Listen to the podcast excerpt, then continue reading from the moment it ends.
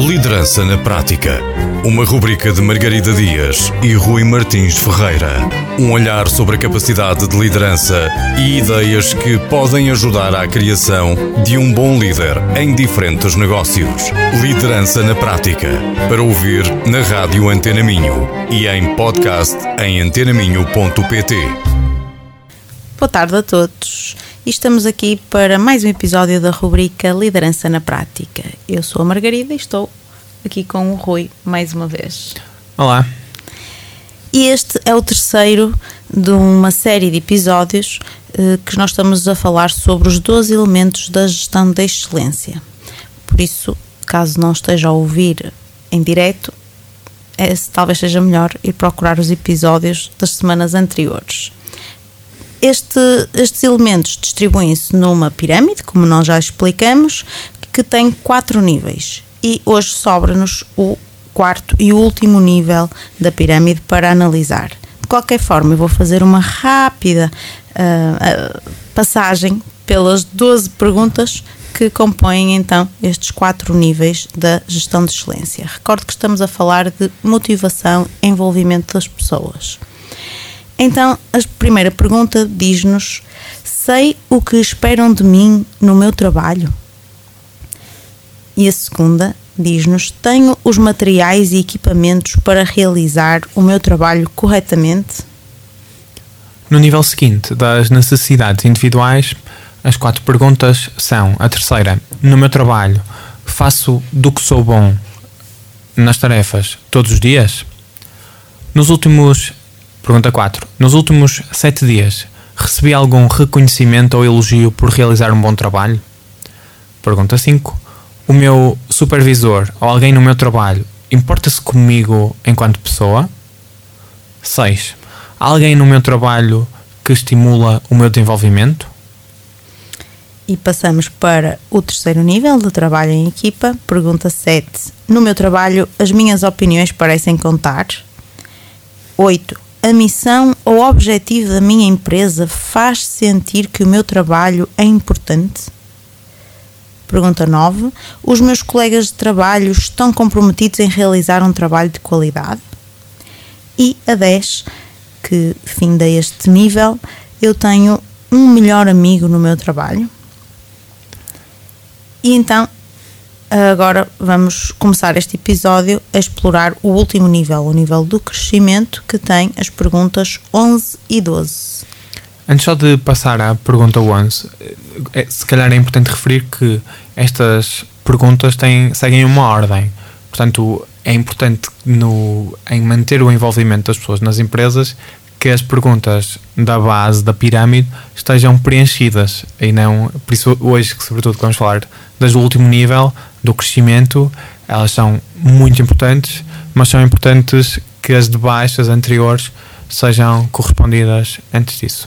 Portanto, passando à pergunta 11, nos últimos seis meses, alguém falou comigo sobre o meu progresso? Exatamente, ou seja, hum, quando alguém uh, procura crescimento, uh, ou melhor, quando alguém nos aborda com essa intenção verdadeira de nos ajudar a crescer, a nossa motivação aumenta. E como tu disseste, obviamente, se tudo que nós falamos nos episódios anteriores estiver já cumprido, não é? Só vamos dar atenção a este nível depois desses estarem, como bem disseste, preenchidos. Mas no fundo é esta atenção a uma evolução uh, que se pretende aqui com esta, com esta questão. Olha, e Margarida, Tu achas que esta pergunta é importante no envolvimento, na motivação das pessoas? Porque se alguém estiver uh, atento ao, uh, ao, ao, crescimento da pessoa no trabalho, uh, ao progresso, portanto, a consequência que é a pessoa melhorar é gratificante e por isso a pessoa fica envolvida na organização? Ou achas que é porque a pessoa interioriza como alguém que se importa com ela mesma? Eu diria que ambas, não é? É difícil separar. Acho que também podemos ver perfis não é? diferentes. Há pessoas que uh, vão ter uma maior motivação por esse lado, não é? De ver que alguém, eh, se calhar às vezes até que eu admiro, imaginemos que está aqui importado com o meu, o meu crescimento, um, pode nos dar um gás, uma motivação para mostrarmos a essa pessoa que somos capazes, não é? E, e capazes e, e, depois de vermos também que realmente somos capazes, uh, a motivação cresce para o, o objetivo seguinte. Por outro lado, acho que outras pessoas se calhar uh, podem não se importar tanto em ter essa atenção, uh, mas se calhar até podem fazer sozinhas essa análise de sinto-me estagnado, não me sinto a crescer uh, e, e essa, o ser humano tem essa necessidade de crescimento constante. Muitas vezes nós podemos achar que não sentimos, mas é porque o que está lá para baixo da pirâmide ainda está por resolver, então não damos tanto foco uh, a essa questão. Mas um, quando chegamos a este patamar, faz toda a diferença ter esta atenção ou não. Até me fez lembrar um, uma história quando eu era consultora de gestão no Brasil.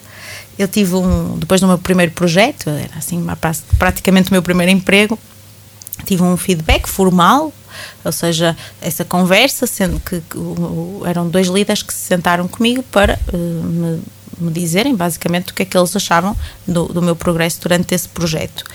E um dos feedbacks de algo em que eu deveria focar para melhorar foi na construção dos slides de apresentações em PowerPoint. Que as análises em Excel tudo bem, mas depois quando tentava trazer para slides a coisa não corria muito bem. E então eu, ok, agradeci, não é? E, e no final, isso, isso, foi um feedback no final do projeto, eu depois fui transferida para um outro projeto. Ali, consultores júniores andam a saltar uns projetos para os outros, nova equipa, novos líderes, uh, tudo novo. Ou seja, ninguém ali sabia que eu tinha tido esse feedback. E uh, realmente passado alguns meses eu devo ter posto um grande foco, uma, um esforço grande para melhorar os meus, os meus, as minhas apresentações de PowerPoint, que uma, uma colega, eh, de forma muito informal, do nada, espreitou mesmo só para o meu ecrã do computador e, e elogiou, disse, olha, os teus, as tuas apresentações estão mesmo bonitas, tá, tá, estás com uns slides mesmo bons. E aquilo trouxe-me uma alegria que ela nem tem noção, porque ela, o facto de ela não saber que eu já tinha recebido feedback negativo precisamente em relação àquilo, uh, fez, ainda me deu mais valor, não é? Uh, e, e, então e também ter sido tão gradual como foi ao longo de meses, eu nem me apercebi, eu nem sabia que podia ter passado de mal para bom. Achava que no máximo estavam ok, não é? E claro que podia ser só na opinião dela, não é? Estão aqui muitas variáveis, mas isto só para trazer que é um ambiente que se cria. Esta, se de seis em seis meses alguém fala comigo sobre o meu progresso, porque realmente naquele caso eh, foi de seis em seis meses, mais ou menos, mas ninguém combinou, porque houve um que foi realmente marcado de forma formal, mas pelo ambiente que se criava e que era dentro da mesma empresa, éramos todos consultores da mesma empresa, permitiu que informalmente eu fosse tendo na mesma eh, esse acompanhamento e que fez toda a diferença.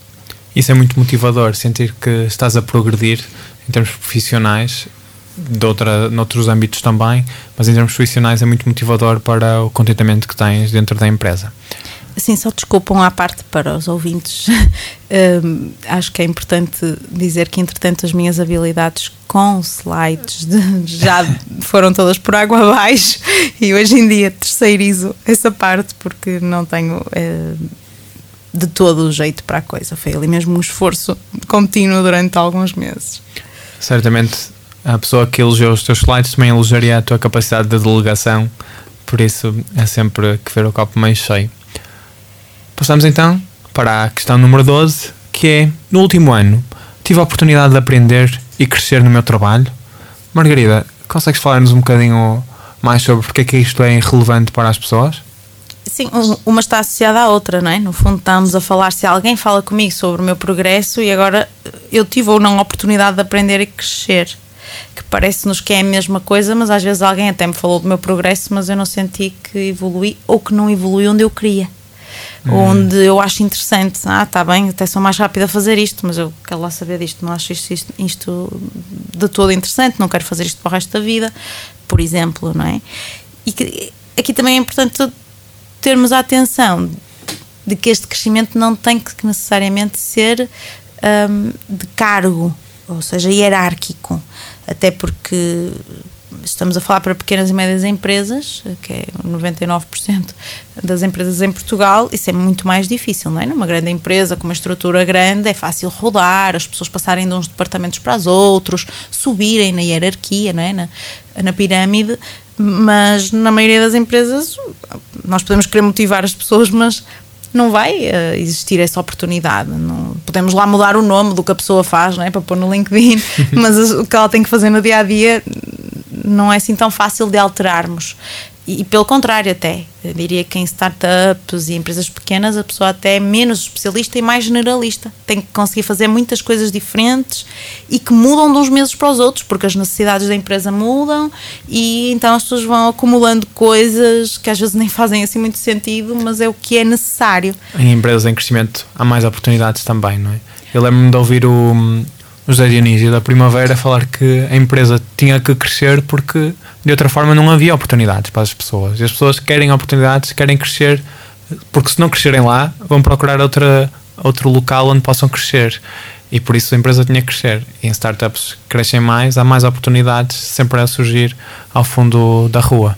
Exatamente, ou seja, podemos também ver eh, que aí há uma oportunidade de crescimento grande, mas pode num curto prazo ou num médio prazo vai não ser de crescimento em termos de cargo, mas é um crescimento de, de competências, um crescimento de conhecimento, não é? E até um crescimento pessoal, em muitos dos casos.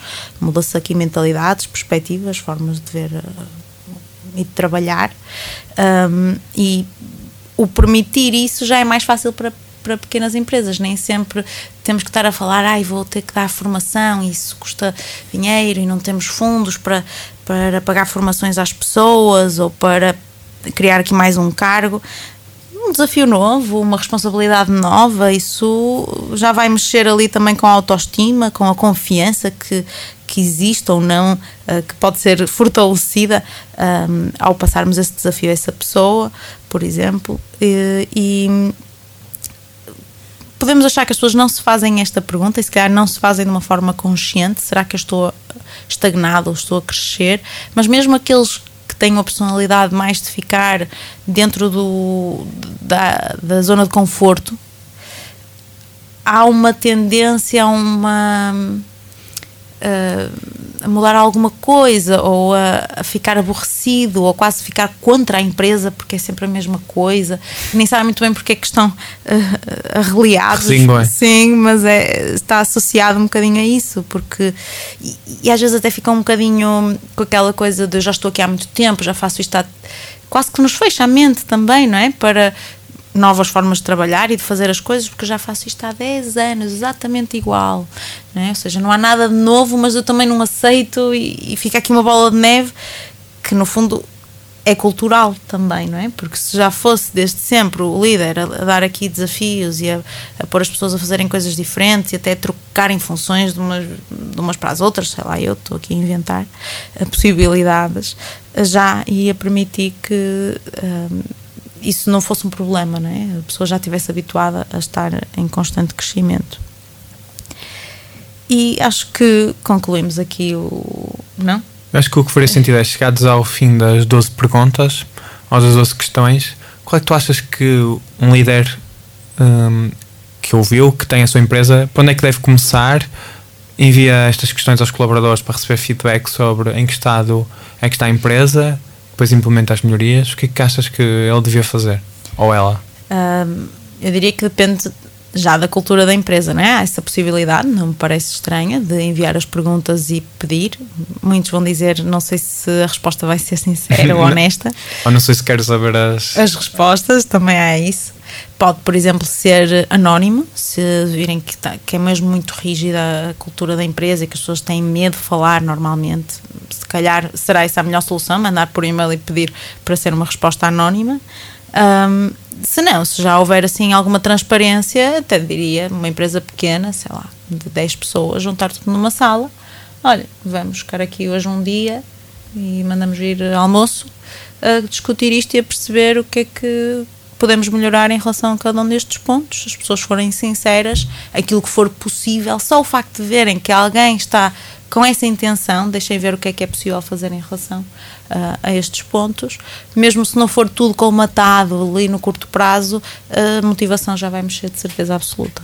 Às vezes, embora possa ser assustador as respostas, ou tenhamos sempre algum receio enquanto líderes do que é que os nossos colaboradores vão responder, pouco importa esse receio, porque isso não muda a realidade, importa aquilo que as pessoas sentem neste momento. E, portanto, não é por termos algum receio das respostas que vai fazer com que as pessoas se sintam melhor em relação à empresa. Exato. Por isso, Acho que a questão é passar a ação e receber esse feedback para se eventualmente queremos tomar eh, medidas de melhoria da empresa, porque acho, ao bocado falavas da questão de quanto é que me vai custar a formação. Eu acho que essas decisões eram muito melhor tomadas se fosse claro quanto é que custa formar uma nova pessoa.